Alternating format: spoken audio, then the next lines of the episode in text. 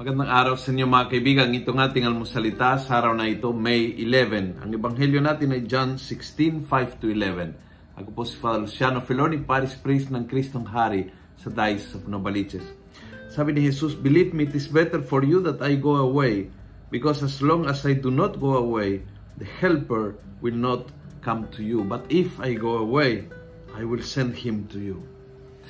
Minsan, malaking teaching ito ng Panginoon ngayon. Minsan, you have to let go para para may bagong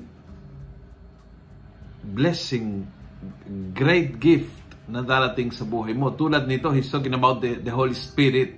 Hindi darating ang Espiritu Santo kung hindi nila papayagan na aalis ang Panginoong Jesus. Yung pag-alis ni Jesus ay uh, heartbroken yung mga disipulo niya. Pero kailangan na umalis siya para darating ang Espiritu Santo And then magre-realize, hindi pala umalis si Jesus. Naging invisible sa sa aming mga mata, but buhay na buhay. Buhay na buhay sa sa kanyang salita, sa mga sacraments, sa pagtitipon ng simbahan, sa presensya ng Espiritu sa puso. They realize na ang pag-alis ay pananatili. But sometimes you need to let a person or a situation go so that a bigger blessing could come in. At minsan ito ay napakahirap, minsan napakaraming resistances to let go dahil feeling nating maiwan tayo na empty. Feeling tayo maiwan nating na, na walang lamang, na walang silbi, na walang patutunguhan. And we don't realize na hindi po ganyan ang galaw ng Diyos.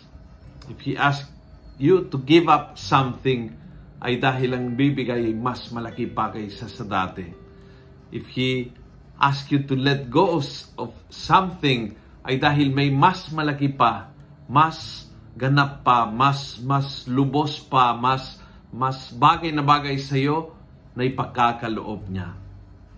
Kung nagustuhan mo ang video ito, pass it on. Punuin natin ng good news ang social media at gawin natin viral araw-araw ang salita ng Diyos. God bless.